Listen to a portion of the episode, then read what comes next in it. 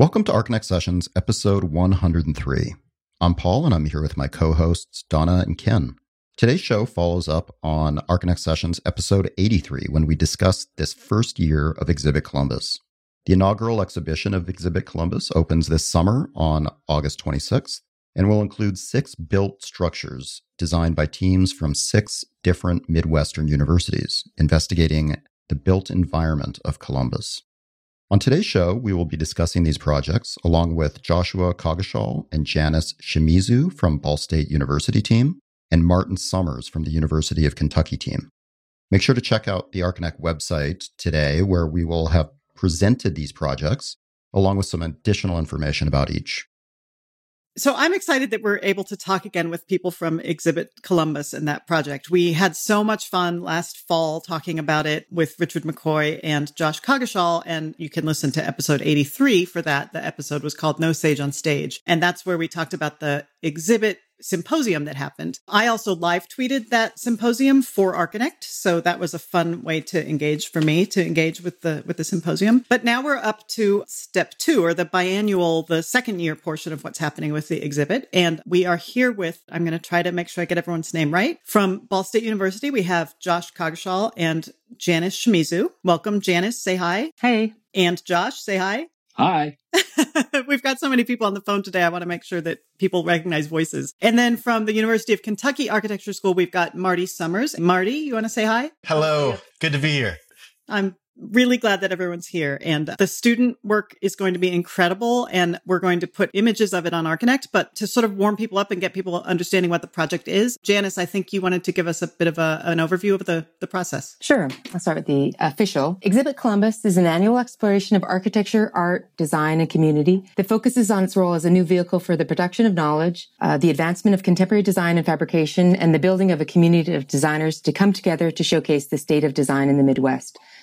So each year is going to alternate between a symposium, which is the production of knowledge, and then an exhibition, which we see as the application of that knowledge. And last year we had the first one called Foundations and Futures, which focused on an understanding of the legacy of Columbus while just starting a discussion about the future of design, fabrication, and education. So, for example, on Friday, we had Alexandra Lange dissecting the history of Columbus schools. And then on Saturday, we had Fabio Gramazio presenting advanced tooling. And it, it went well. And we were pleased. We had um, about 500 people, like architects, artists, university students, community members, all come out on a Friday night in the Midwest to listen to design discussions. And so that was a good start. The second part now is the ex- exhibit, which will open this August on the 26th. And it's got a lot of layers. And so I'll try and go through them, but I would say maybe watch for the launch of our new website. It's been developed by, got a great curatorial team, specifically Brooke and Thirst. Okay.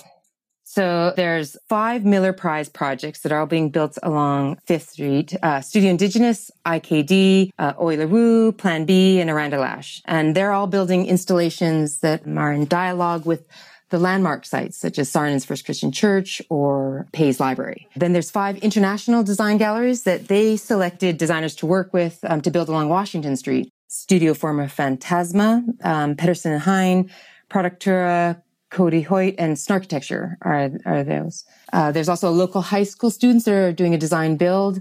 And then there's six regional universities that are building prototypes on Central Middle School site on the front lawn. And so that's uh, Ball State University, and Josh is doing that design build studio. Um, University of Kentucky, which is Marty and David. Indiana University, Zhang Mei Wu and Andres Tovar. The Ohio State University with Michael Bomberger, um, University of Cincinnati, Terry Boling, and then University of Michigan with Mick Kennedy. And so just quickly then, um, the whole thing is sort of an interest in learning through making, right? The value of prototyping. There was a design brief that had prompts like, you know, considering context and precedent, but also responding to contemporary discourse. There's an overall interest in advanced manufacturing and then possible tra- trajectories of the discipline. But each university sort of made it their own, sort of developed their own story. And so we see this potential for the entire project as a catalyst for change here. Um, you know, building up a design scene, developing alternative practices. Um, there's manufacturers like uh, Noblet that are, you know, tooling up in response to this. And so it comes back to this imperative from Miller that you need to invest in education and culture and leisure. That's part of making a city. And so, and maybe just last, we've, we've just sort of having proof of concept success. Uh, Yugon Kim and Tomomi Itakura of IKD, they just won a $250,000 um, U.S. Forest Service Wood Innovations Grant. You know, this sort of idea of they're going to divert waste wood that usually goes into pallets into hardwood CLT. And so maybe that just sort of gives an idea of just sort of some of the hopes and intentions for the overall project. That was wonderful, Janice. Fantastic. And there's so much to unpack and talk about in that. There, it's, it's such an amazing, the exhibit Columbus is going to be s-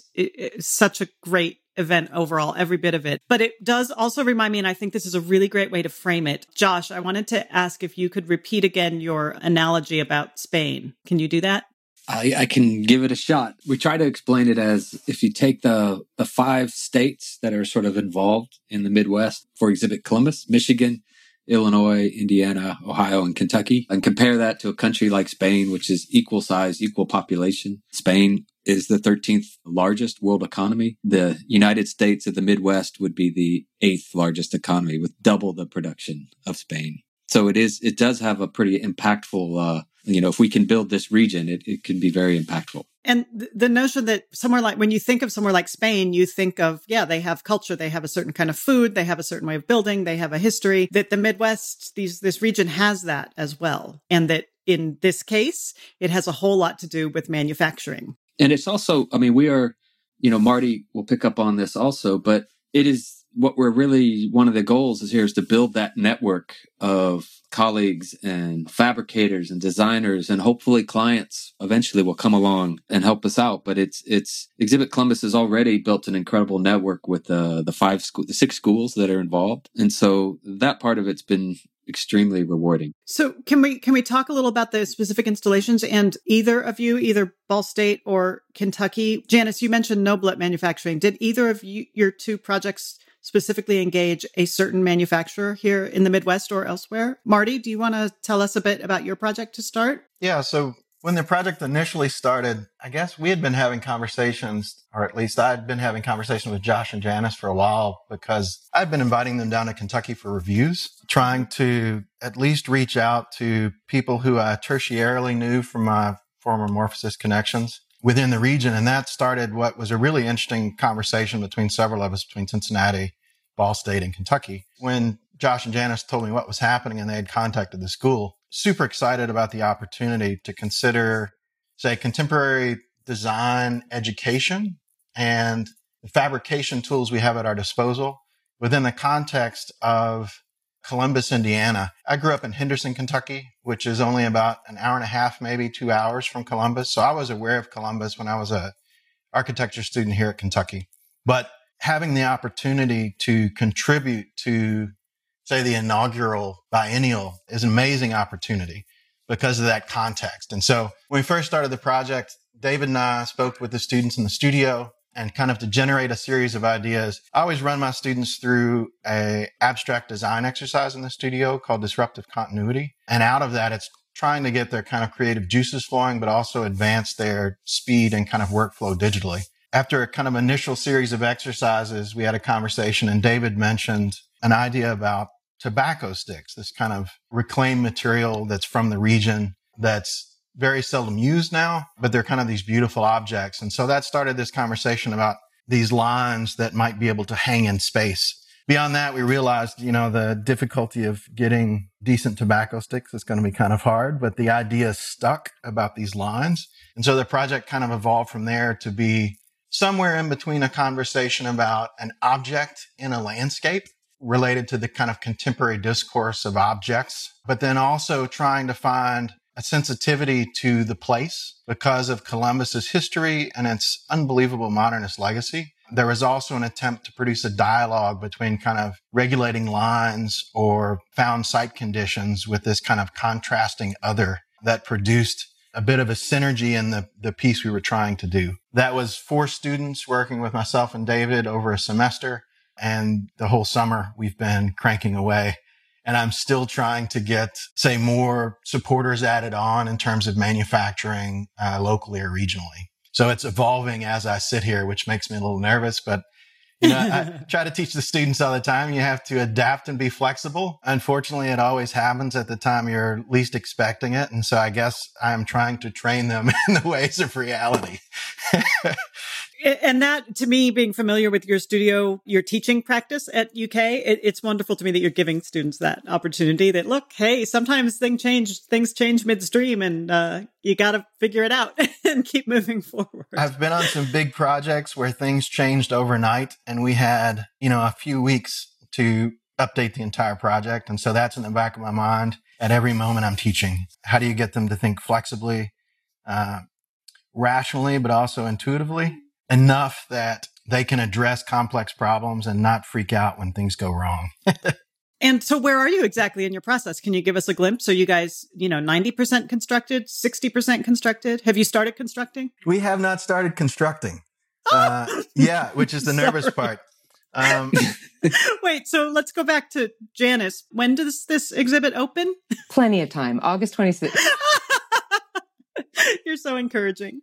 August 26th, right? That's when uh, is our grand opening. So, Marty, you've got plenty of time. That's right. The the the goal of what we're doing is to uh, automate as much of the production of the parts as possible, and then assemble them into kind of puzzle pieces. It's almost a kit of parts after that moment. But we've had some issues here. Our CNC went down, and we've had a hard time getting that back up. And so now we're I'm looking regionally to find somebody who might be willing to help us out. which I'm sure you will find because it's the Midwest. Fingers crossed, yes. And there's lots of manufacturers. You will. Tell me just a little bit more because I want to talk about this sort of very regional and local aspect of your project. Describe the tobacco rods. What are they exactly? Yeah, so that was an initial idea that David mentioned, which is a kind of found or recycled material from the landscape. Uh, tobacco sticks are basically what they spear a series of tobacco leaves and then hang them in the barns. And so that spear comes with a tip. And we started initially with that conversation about the idea of a kind of a swarm of these lines. And that's really what stuck. It wasn't so much the materiality of it. And I only tell the story of the tobacco sticks because it gives some sense of kind of an initial idea springs out. Project evolves around that. Conversations are had about materials and fabrication and other things. And then at a certain point, in some ways, it doesn't matter where that came from. It's that there's now something there, which is this other thing that's the series of lines that are kind of floating above your head in the space. So, you know, it kind of contextualizes, I guess, the origins of some idea of a regional or say specifically regional way of thinking about something from Kentucky that we could bring to the conversation other than say our design skills. But as the project evolved, that particular kind of material dropped from the conversation and it was no longer relevant in some ways. And I think what you teach is, like you said, that that's okay. Sometimes that's that's how ideas evolve. Yeah, and it it really gets to the heart of what I'm trying to get them to think about, which is too often. I mean, most of what I've been trying to research relative to my own path towards tenure, which I'm up for this fall. So I've got lots of fingers crossed this summer. Uh, Pressure's on. What I'm trying to teach them is that too often I see students get into a design studio where they develop a kind of initial thesis. And then because they've developed this thesis, it becomes the thing against which everything is measured. And they might have better ideas that are springing forth out of the process than that initial thought. Uh, and too often they're unwilling to let go of the initial thought when actually the project that's evolving in front of them is better. And so in that conversation I have in the studios is how do you say recognize the intelligence that's showing up in the things you're making as opposed to trying to dictate what the result will be in the end. Josh or Janice or Ken, do any of you guys want to address any of that? I mean, I feel for for Marty. We we just started fabrication, like the the final fabrication this week. so of the six schools, we were the two that we're kind of uh, starting the latest on the fabrication, but we will catch up very quickly. So you guys are the most architecty, is in other words, right? Because you're putting it all off until the last minute right? I think Mick and Michigan are are cranking away up there as well. Yeah. well, we do want to talk about all the projects, I think. But Josh, because I brought up the notion of a sort of regional reference with Marty, tell us about your the Ball State project and what that sort of regional or you know what what the sort of what was the sort of generating seed of it. I mean, we went down to visit Columbus and kind of listen to the city and listen to people and part of what the students picked up on was the amount of towers in the town and the certain kind of geometries uh, that were emerging. That was sort of their part of it. My part of it was an interest in, I did want it made, the skin made out of steel. So it's something we couldn't do in our own shops. Uh, so they'd have to work. Right. Well, I wanted to work with manufacturers and not all do it out of our CNC shop. And so we met with Noblet. We met with uh, Ignition Arts in Indianapolis, who you know. Very well. That's my husband's firm.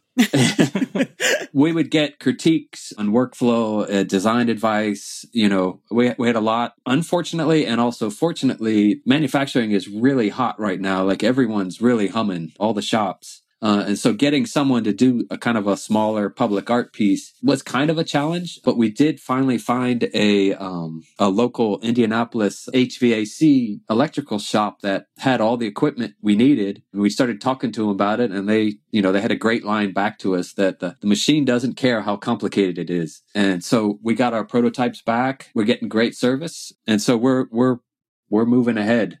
That's awesome. And it, it reminds me of um, Will Bruder, when he first, one of Will Bruder's very first projects was a car wash, and he wanted these big curved steel sh- roof shapes. And he ended up going to a silo manufacturer who could do it for, you know, a really affordable price because they make silos all day. The notion that you could take it to an HVAC company that, that manufactures ductwork, that's awesome. Yeah. Yeah. And they have the equipment and they're, you know, it, it was, it's been great. And Josh, was okay, I'm just going to say thank you to Edwards Electrical Mechanical. Yes, please. Who was it? Edwards Electrical and Mechanical. In Indianapolis or in Muncie? In Indianapolis. In Indianapolis. Okay. Thanks. So Josh, you mentioned this notion of towers in the the write up that we're going to put on Archinect. You mentioned this idea of towers and of uh, the sort of the changing perforation as it approaches the sky and that ombre effect. Mention a little more about that and how it relates to uh, to Columbus.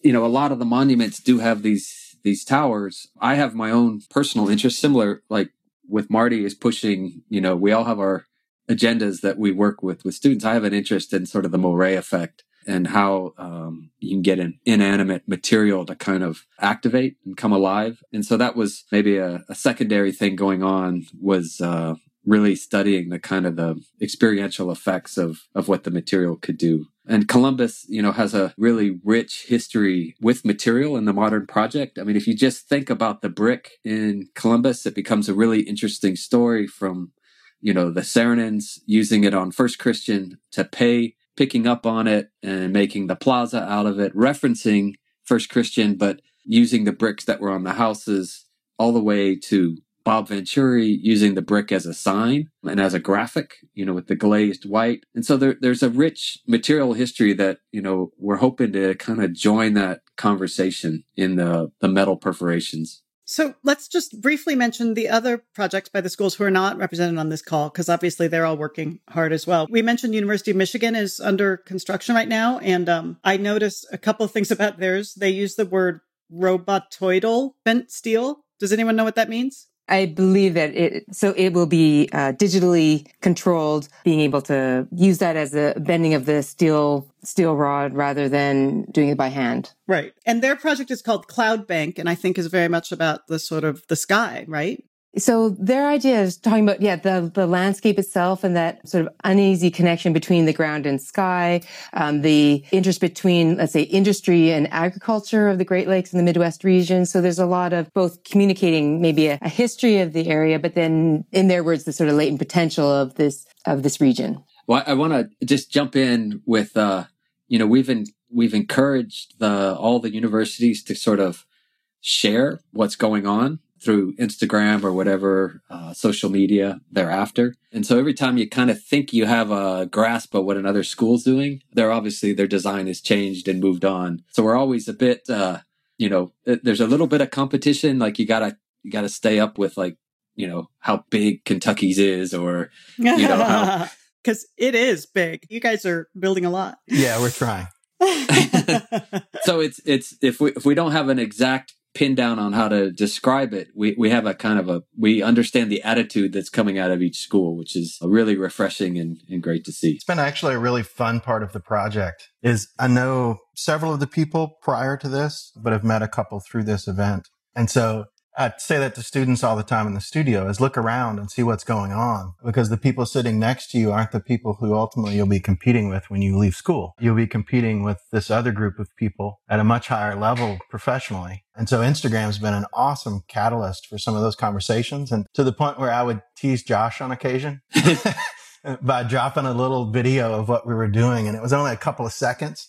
Uh, but it was only about five minutes later, Josh would shoot me a little message back. uh, and so it became a fun kind of conversation that was happening regionally, you know, between schools, looking yeah. at what's going on and seeing who's doing what. And I agree. You know, I, have seen some of the projects prior, but I don't know a ton about them. But when I just heard the description of the last project and heard Josh describe his project, there's going to be kind of a lot of similar issues and themes and interests that are showing up in these. Uh, but the ultimate results seem to be fairly distinct and representative of each university to some degree. So the um, University of Cincinnati and Terry Boling's class, they, they've called it alchemy, right? This is process of taking base material, turning into gold, right? And so they did this whole uh, site visit where uh, they met with lots of different industries that were local to Cincinnati and Columbus. They're looking at embodied energy of industrial waste and reclaimed materials. And so they were able to work with a few different companies, um, ending up with limestone offcuts, with salvaged wood from a deconstructed church, um, rookwood cast off tile, and then these copper punch outs that are just sort of leftover pieces. And they have uh, pulling it together in terms of how you can construct with it. And one of those great stories, so they made this wonderful video, hopefully be online soon, where they created a machine that will stamp these copper punch outs into these designs into the wood and they were working with the central middle schoolers to do that. That's awesome. And again it seems really reflective of cincinnati's attitude and their their program to sort of use the old stuff and to work with uh, with with partners. Nice nice and then um, the Ohio State University. So they're working with BAM, one of the largest 3D printers, Cincinnati Incorporated, and they had looked at procedural work from artists such as Sol LeWitt or Casey Reas, and they were created this line work that then were developed into a series of 3D printed panels. So they have these large panels that are fit into a structural plywood framework. And I should say that, and they're done. oh my gosh. Good job, Ohio State. and then Indiana University. So their project is is uh, actually at North Christian Church, and they are looking at the sort of boundary between art and design of the surface versus the volume. Um, they're working with these laser cut corrugated panels, and it's an interior design studio, but they also worked with engineering students to develop these modules, and the whole piece is sort of like this glowing landscape, a glowing uh, lantern in the landscape. Yeah, I, I noticed or wondered because they do not have a an an architecture program at IU, but they do have this interiors and then they combine with engineering. So in a way, they're, they're getting our, they're hitting both ends of the discipline, which I think is very cool. And it looks like a very beautiful piece from the images I've seen. I think, Ken, you had a question, right? Yeah. Go ahead. Sure, it's to anyone actually. Actually, all of you can answer. Um, I guess one of the things I'm curious about is uh, how have your counterparts on the manufacturing side have they been emboldened? Have they learned anything about design practice? You know, I'm, I'm curious to know to see is there any interest any renewed interest in fabrication as a means of extending an industry that's kind of going away? How do you see that? And and um, I guess the second question I have is that you know we I was thinking about this as we are as you were all talking. The idea of, of, a dialogue between theory and practice. Now we have practice and manufacturing and fabrication. What is the the next iteration? Is it fabrication or manufacturing and what? What is or is it practice and what? What do you see anything on like is have you have you learned anything from this that you could take forward in practice or in teaching or in design? Uh, what's the future hold for this? Well, so I'm not working with one of the studios, but maybe a, as a a side story. This began with a project by um, Jonathan Nesci, who's doing eh, these hundred aluminum tables that were going to be in the space in North Christian, sorry, First Christian Church. And he worked with Noblet. And so that was, in order to do that project, Noblet tooled up to get the laser cutters to do that. And it was really interesting to hear the story of how from then on, he, he never did art projects before that, but then since then that has now become part of his work. He also can now laser cut in terms of other materials such as, you know, cardboard and other things like that. So it was really, that was something that was told to us at the very beginning of this project. It sort of, we could see that ripple effect, how the, the building up of both contemporary design and the connection to fabricators here in terms of what are other potentials for their skills and their their thinking already. So new partnerships being made. And so maybe I would just sort of answer the second part of the question as well is that the future. Uh, I mean, and I think this maybe not so much the future.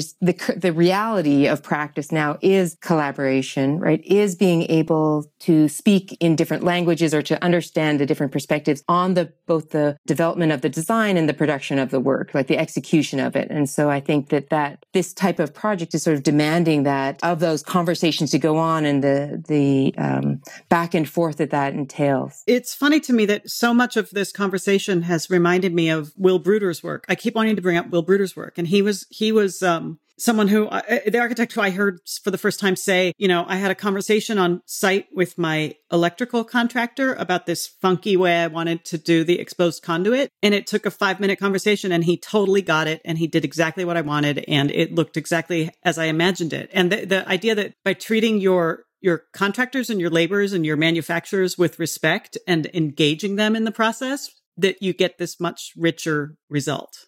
I would say also from at least my perspective when I was speaking with some of the fabricators is, you know, often uh, if you think about uh, architects, we have to, we speak in a language where we're communicating ideas through drawings and to communicating with contractors. But there's this whole new thing that's, you know, in the last 10 years, maybe longer, of having to speak with machines. And the fabricators are looking for people to help them with that discussion. So like like the, the translation of not construction documents, but how do you get the files that like Kevin Klinger talks about from fat to flat?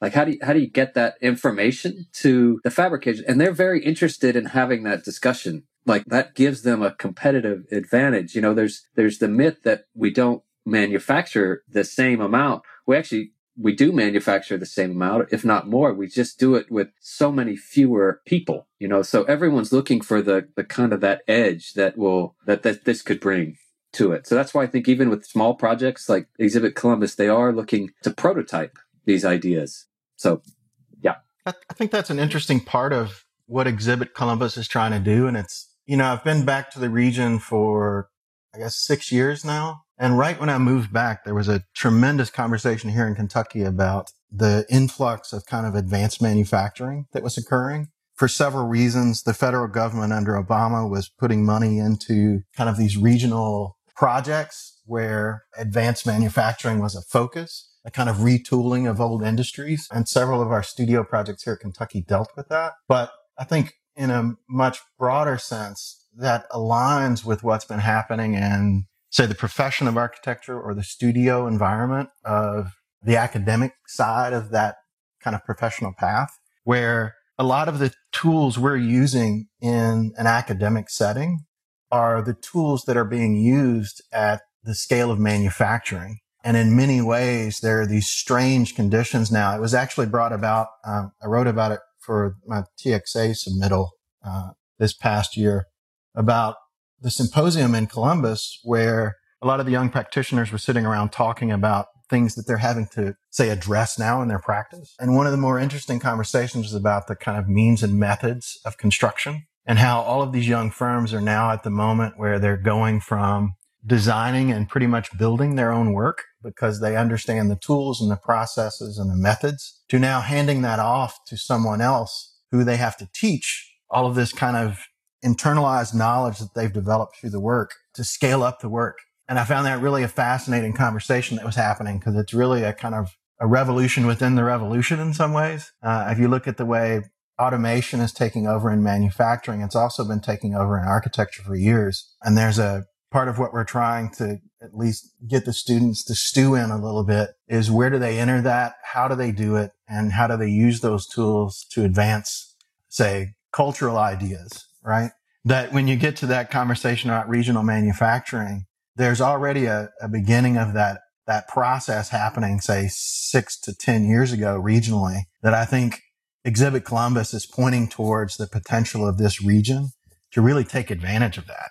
And that's why I get so excited about this. There's a lot of potential regionally with both design, manufacturing, and just the discourse generally uh, that seems to be kind of bubbling up. The things that you were just talking about have been like rolling through my head since I knew we were going to have this conversation. I was looking at the materials. And uh, there's uh, questions of we see students today who really aren't very skilled at hand drawing, but they're able to do the produce the work on the computer. And I start to wonder, and you kind of talk a little bit about it on the edges about authorship about where's the author where's it seems like the the more you get into the technology the more the author is diminished. Um, but in some way they're recontextualizing that in a manufacturing process which they are then teaching to people who already have some essential skills to create the things but maybe aren't on that cutting edge. So in a strange in a really odd but kind of wonderful way they're actually recreating the kind of processes that will build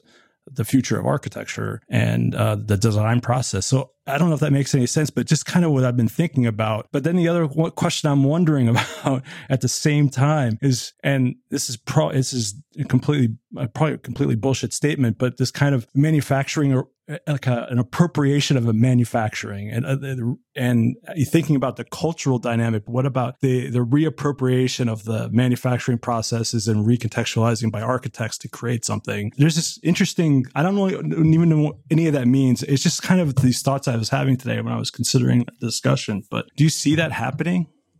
Or is that any of that makes sense? Yeah absolutely. It's it's a in an odd way it's kind of a return of the master builder to some degree. You know that's part of what i've been trying to do with my studios is show students how, say, the space of the digital model is not a stage set for an image. Uh, the space of the digital model is literally the reality of the construction because it directs the manufacturing process, whether that be 3D printing or a CNC mill or a laser jet, uh, or, you know, 3D printed buildings that you're now responsible in that digital environment for the reality of that architecture in a way that I don't think you were necessarily responsible, say 10 years prior. And that's what that conversation among the young practitioners in Columbus was really getting to is that there's, there's a collapse between say the digital space of design and the physical reality of the world around us because of that relationship to the tools and the manufacturing. So you, you're questioning, I think really hits it right on the head. And that goes a bit to Janice's comment about kind of the future professionally is this relationship to collaboration. Well, it's also,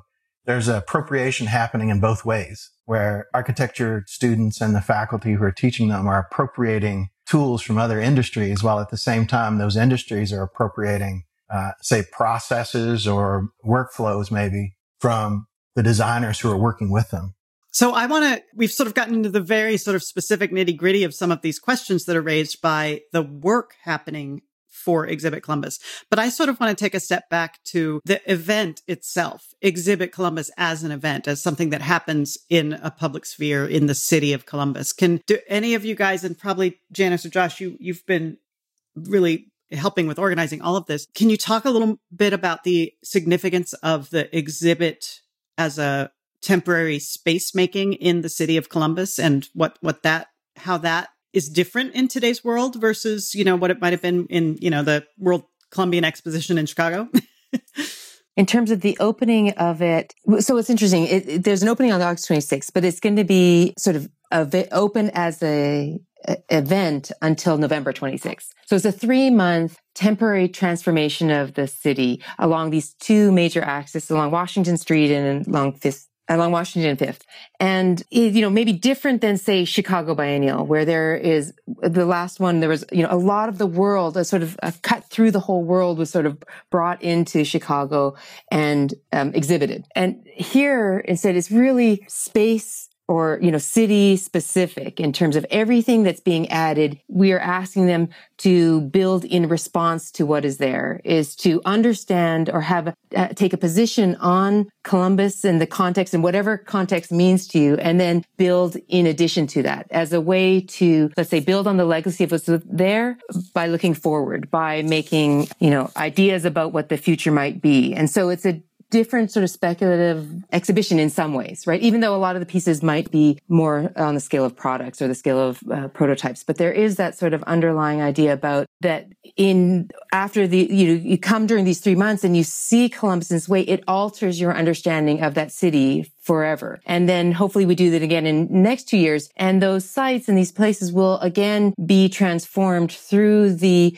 input from contemporary designers that are struggling with these ideas that we've been talking about, whether they be material or process or, you know, what is the role of the architect in fabrication, let's say. So I think that becomes interesting. And then there's a secondary part that um, Exhibit Columbus as a whole really put effort into is to connect it to the communities that there's a, you know, weekly programming that exists just as Columbus, as part of the city. And so how does that, the design of the built environment become backdrop or connected to these different types of program, a diverse group, a, a community, different ages, different schools and all those sort of things. And so how can, in the same breath, how can the sort of city and community just own that, the design and the transformation of their city as well? And so trying to make design for everybody, for each citizen is maybe the sort of secondary hope for this. Awesome. Can I pick up on that just a little bit? With our project, uh, the Kentucky project, we're looking at also kind of prior history of studios here, having worked on several community based projects in Henderson, Kentucky, which happens to be my hometown. There are Butch Branson and Tim Skinner have supported several studios over about 10 years and they're actually helping to support our installation. And because the event is this three month period that's really focused on engaging community in design, our project after this will travel in the spring and be reassembled in Henderson because Henderson's been trying to do with basically this group called the River Cities Renaissance, a, a kind of similar, smaller scale version. How can design impact community? And so what's kind of spilling off of the Columbus model are say other variations of this model around. And in our case, the installation is going to actually have the opportunity to travel to another location and engage that specific context in a similar conversation. I think that's really what, if I was to say what Exhibit Columbus is trying to do, it's not just say engaging uh, the architecture of Columbus. It's really about to some degree firing up that uh, community engaged sensibility about space. So, have any of you seen the uh, Miller Prize projects around town at all? I've been looking at the Instagram, so I don't really have a sense of it. Well, so they will also be sort of opened August 26th. There, I think my understanding, everybody's working on them. I did see Oyler Wu's a little bit, and, and they are really great Instagrammers, but I know that theirs is coming along really well. I think um, they're all making progress, but that's the only one I've seen actually under construction. And and I, Ken, I just want to jump in that what will be really interesting is the week leading up to the opening because that's when all the universities will be there assembling, as well as the Miller Prize people. So what we're hoping is, you know, hopefully, you know, Bimal Mendis will walk over and take a look at at what the university students are doing and just, you know, again, firing up the network like you know that we're all in the the boat rowing together for this opening. University students the miller prize people the galleries the high school students. You know that i think that will be that kind of barn raising you know that the midwest was famous for. Yeah exactly. Um that kind of energy. So it'll be a it'll be really fun in that way. Yeah i'm super excited about it. I think i'll come out. Yeah ken oh, you need to come do. but so so you should come the week you know the week before. To, to, to sort of go and poke at the students as I they're think so. putting their, I think I their do want to come in. out the week before. Yeah, exactly. i don't think there'll be any hotel rooms that week but uh I know a place I you can stay. I'll sleep in my car. Oh, yeah. I'm, 40, I'm 45 minutes north. You can come stay with me. So, do any of you guys have anything else you want to add? I think this has been a great conversation. I'm super excited about the exhibit opening. I would like to just again um, one the the community of Columbus and how uh, this project has come out of that, but just to be aware that when Columbus, like in its heyday for architecture, it was a town of twenty thousand people, and it had five Pritzker Prize winning architects. It's got seven landmarks. I mean, this is what happens when a town, the leadership of the town, commits to good design. Like it, it's just you get reminded of it every time you drive into town. You're like, this is a very small town that has so much quality in it. So that that's just you know just grateful for that community supporting this project. Yeah, I would reiterate that having been there as a young student and then returning later in my life at this point and going back to the city, I was, you know, I'd, I'd come back from Los Angeles to Kentucky and going into central Indiana into this town that literally you can walk in a few minutes for the most of the downtown. It's kind of jarring, even though you know that it's there, how small this place is and how significant kind of the investment in that community is that it's really it's refreshing, uh, inspiring, and exciting because you walk down the street and it's just optimistic. It's very optimistic, I'll say. So I will point listeners back to our episode 83, where we talk a little bit more about how Columbus came to be the city that it's that it is, um, specifically with the the Miller family and Irwin J. Miller and the Cummins Company Corporation. And we all know that the the all of us on this call at least know that the movie Columbus is coming out soon. I think it's premiered already and it's been getting amazing reviews and it's not related at all to Exhibit Columbus, but it's a movie that uses the architecture of Columbus as a character basically. So yeah, I think we're coming into the summer of Columbus, I think. So thank you guys so much for coming on the podcast today. I'm really excited about it all. Thank you so much. Thank you. Yeah, thank, thank you. you. Thanks so much to Joshua, Janice, and Martin for joining us this week. If you have any questions, comments, or suggestions about this podcast, you can reach us on Twitter at our Twitter account Arc Sessions or with hashtag Archinect Sessions. And you can also send us an email to connect at archinect.com. If you enjoy this podcast, please consider rating us on iTunes. Talk to everyone on the next show.